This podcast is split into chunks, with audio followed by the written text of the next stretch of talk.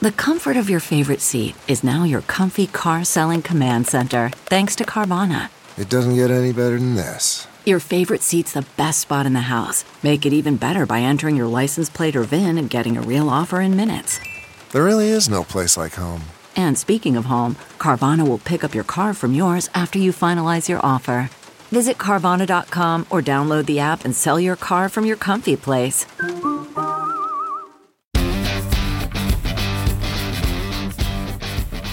Hey y'all, I'm Jen Horonjeff, founder of Savvy Cooperative, and I'm thrilled to be here on the Offscript Media Network to talk to you about a dirty little word, non-compliant. Because patients are labeled non-compliant all the time, but more often than not, it's because the system hasn't been designed in a way that works for them. I truly believe that patients have the power to influence the future of healthcare. So join me as we take on healthcare and challenge the status quo, because sometimes noncompliance is what moves the needle.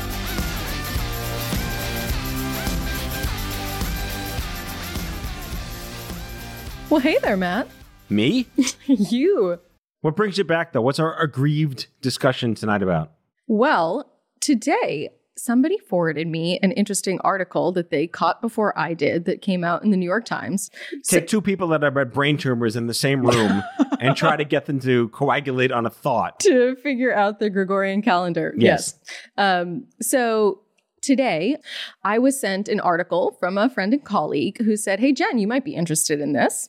And most certainly I was, because the article itself was asking about sort of the ethical questions around what a clinical trial participant is sort of owed for their contribution to innovations. So, like a quid pro quo by helping save my life potentially and helping you make a bunch of money getting a drug to market, you then have recompense for what, paying my mortgage for the rest of my life or something? Wouldn't that be nice? But I think that it comes back to the conversation around value exchange and what does it mean for somebody to be contributing to, in this case, a for profit company that will then hopefully go and make money because they've made a good drug. But what about the people that are literally putting their lives on the line? So, this is a less lethal version of the pay your patients to speak at a conference.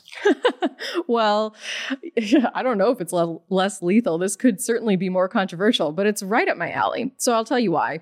That this particular article, which is an op ed in the New York Times, let me tell you the title of it The Stressful Conclusion of a Clinical Trial. That is the name of the title. And it goes on to say Does a pharma company have a moral obligation to acknowledge my participation with an ongoing supply of the product that I helped test? So in this case, they're saying, hey, I was in this trial. Shouldn't I now get that medication for free? Because I was part of this? What do you think? So that person is likely to not get that product for free when it goes to market. And she, I'm going to, I think today's word is recompense. As recompense for her donating her potential life and death biology to the study, should she be entitled to free meds for life, like get out of jail free card. Yeah. What do you think? I think it makes sense. I don't think a private sector economy would ever allow that to happen because it doesn't make shareholders richer. But who knows? Oh, well, that that goes back to the fact that I think that you know that companies that are working in such a space should actually be public benefit corporations for that sole purpose that they do need to balance this with shareholder value. So what is that public good? So that's that's a whole other situation to unpack. But in this case, around clinical trials, are you sitting down, Matt? I actually am sitting down. Excellent. I normally do the standing up, but for you, I'm sitting, down. sitting down. down. It's a long day. So, my belief someday is that patients that participate in clinical trials have equity in that company or that drug or brand that they helped bring to market. So, not only just a free supply for you, but that you can continue to reap the benefits on a small scale, but please, I think about my friends who participated in, say, the Humira clinical trials, the you know big blockbuster drug. Not a sponsor. but I mean, really. So, and I'm sure that is going to be a very controversial opinion, but I think we need to start to be really considering the value that participants bring and not just paying it forward for future generations, but what do they see personally for putting their bodies on the line? You, you used some syllables before that confounded me. What is a public benefit corporation? Oh, I'm so glad you asked, Matthew. And thank you for not acronyming it. A PBC. Ah, fine. A, a public benefit corporation is a legal entity that ensures that you have to balance the public good that your company establishes with shareholder value. So, what that means is that if you decide to give your employees a day off because you believe in that, or, you know, Patagonia being a public benefit corporation, they want people to go outside. And so that means they give employees time off to go do that. Um, Savvy Cooperative is actually also a public benefit corporation. I've heard of that group. and we are, yes, so we are a mouthful because we are a public benefit co op. So we have a public good established to make sure that we are including people's lived experiences in design. And what that means is that if you need to spend money to do your public good, your shareholders can't sue you because you have established it in your charter. And should there also be any change in leadership or direction, it is instilled in your legal structure so that it cannot be changed. You just maybe cross eyed, but I think I got the gist of what you just said. My job is to semi understand you. well, it just comes down to the fact that you have to balance not only making money, but doing what's right for hopefully the people that you're trying to serve. So, in this proverbial what if machine that we're discussing, what could it possibly look like from an infrastructural private sector shareholder backed billion dollar company to decide one day it's in our fiscal interests and growth goals and shareholders stake value words that I don't know what I'm saying to actually do this? Has that conversation even remotely ever happened in industry? Yes, and it's exciting. Um, you know, I'll I'll throw out some fabulous people. So friend Ethan Perlstein, who started Perlara Labs, was a public benefit corporation. It is on pause right now, but their model around getting patients with very rare diseases, you know, N of one type studies that allowed essentially families of these, you know, individuals that were affected to figure out, you know, some other sort of structures. And I, know, I won't go into detail, and I certainly Thank you wouldn't, for not going into detail. I wouldn't be authorized to speak on all these things, but just trying to figure out how can we bring the people that would be participants in these trials into the fold sooner and to give them some ownership stake in what becomes of it. So I think that these are really interesting models that we need to explore. All right, so I'm learning a lot about the rare disease space as I've discussed on this show for many, many months working with Nord.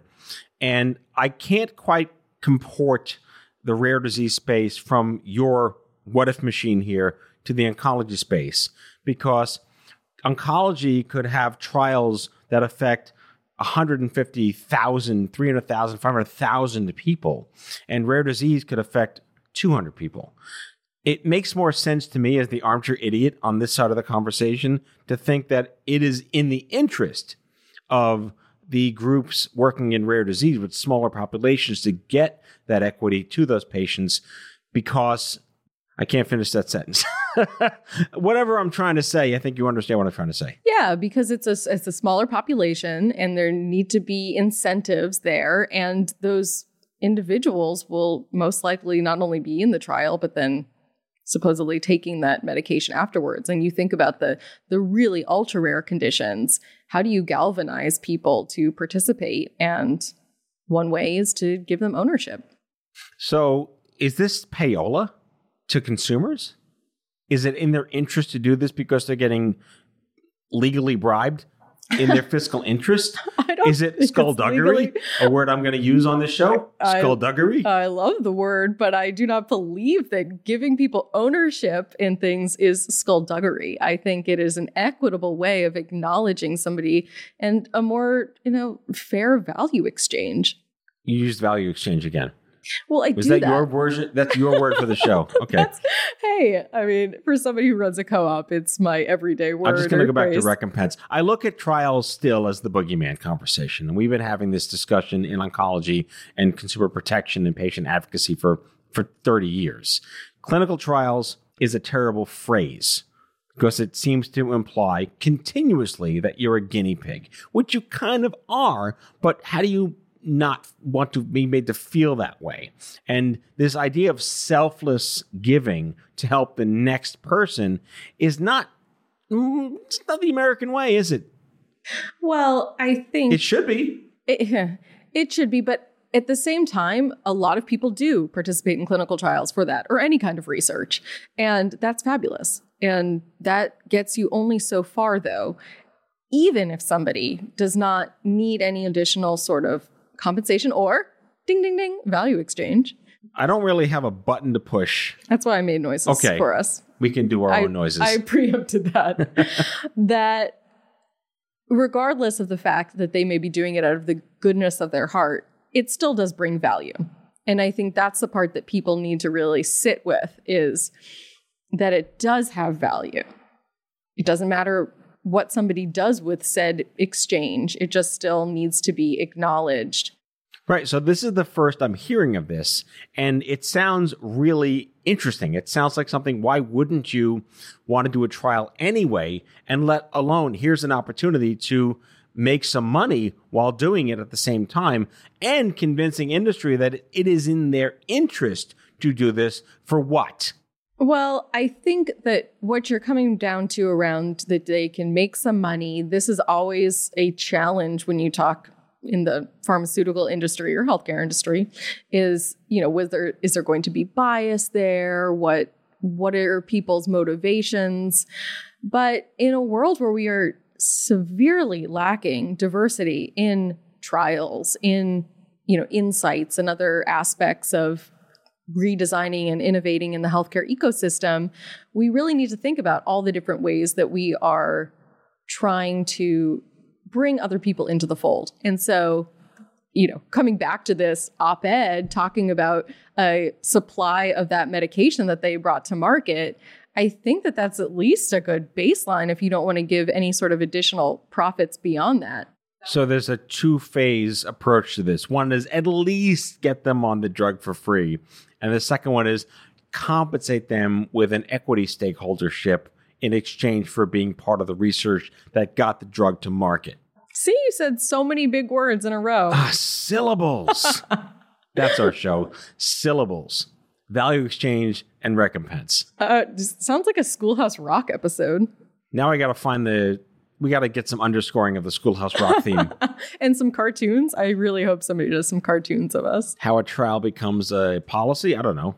Well, no, but I think that's a really great idea. A little clip. I'm sure somebody's made that a clinical trial Schoolhouse Rock esque video.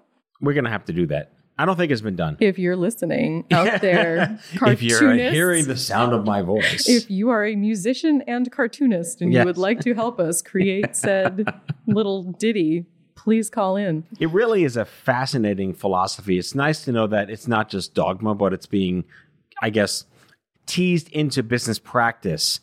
In you mentioned that there were companies that have been doing this. Is it setting a trend? Is it making any noise? Is it getting into the trades? And can they show that it's kind of like um you know uh, w- when they legalized cannabis in Colorado, everyone lost their shit. But Colorado has like they quadrupled their economy by doing it, and every other- every other state's like, oh, me too now.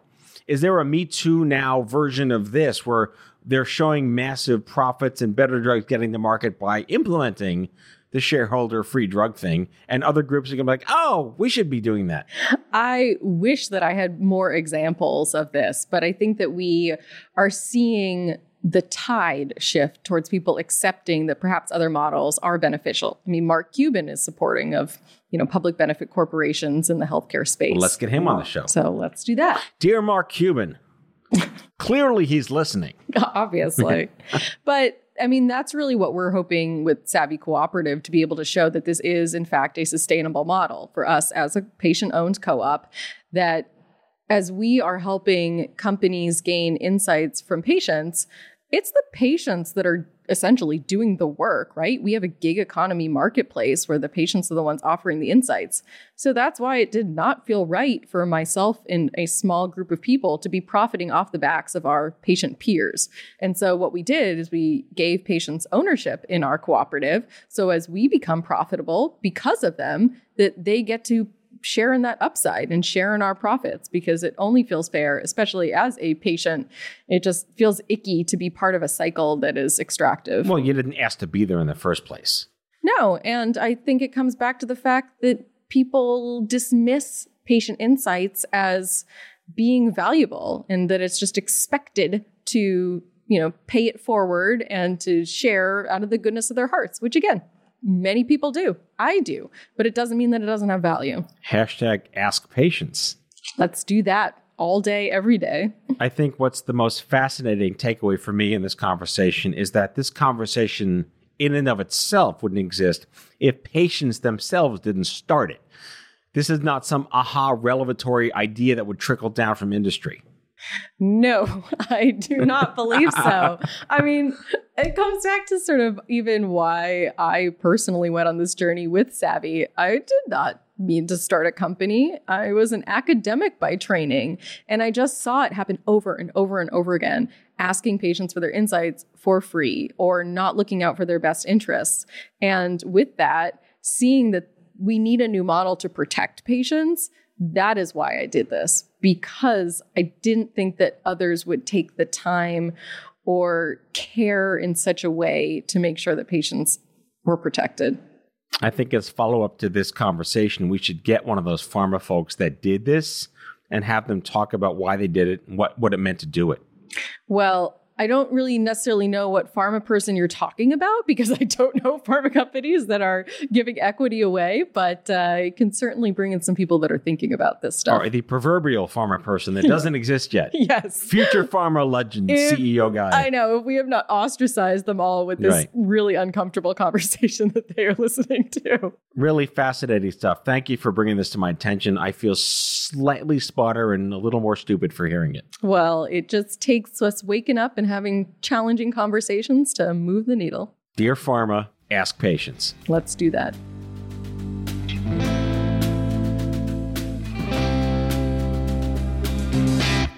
So, are you ready to challenge the status quo? Well, join me as we take on healthcare. Whether you're a patient who wants to share your story or a company who needs that valuable patient input, well, come on over to Savvy Cooperative. Visit us at www.savvy.coop. I'm Jen Horonjeff. Thanks for tuning in to this episode of Noncompliant.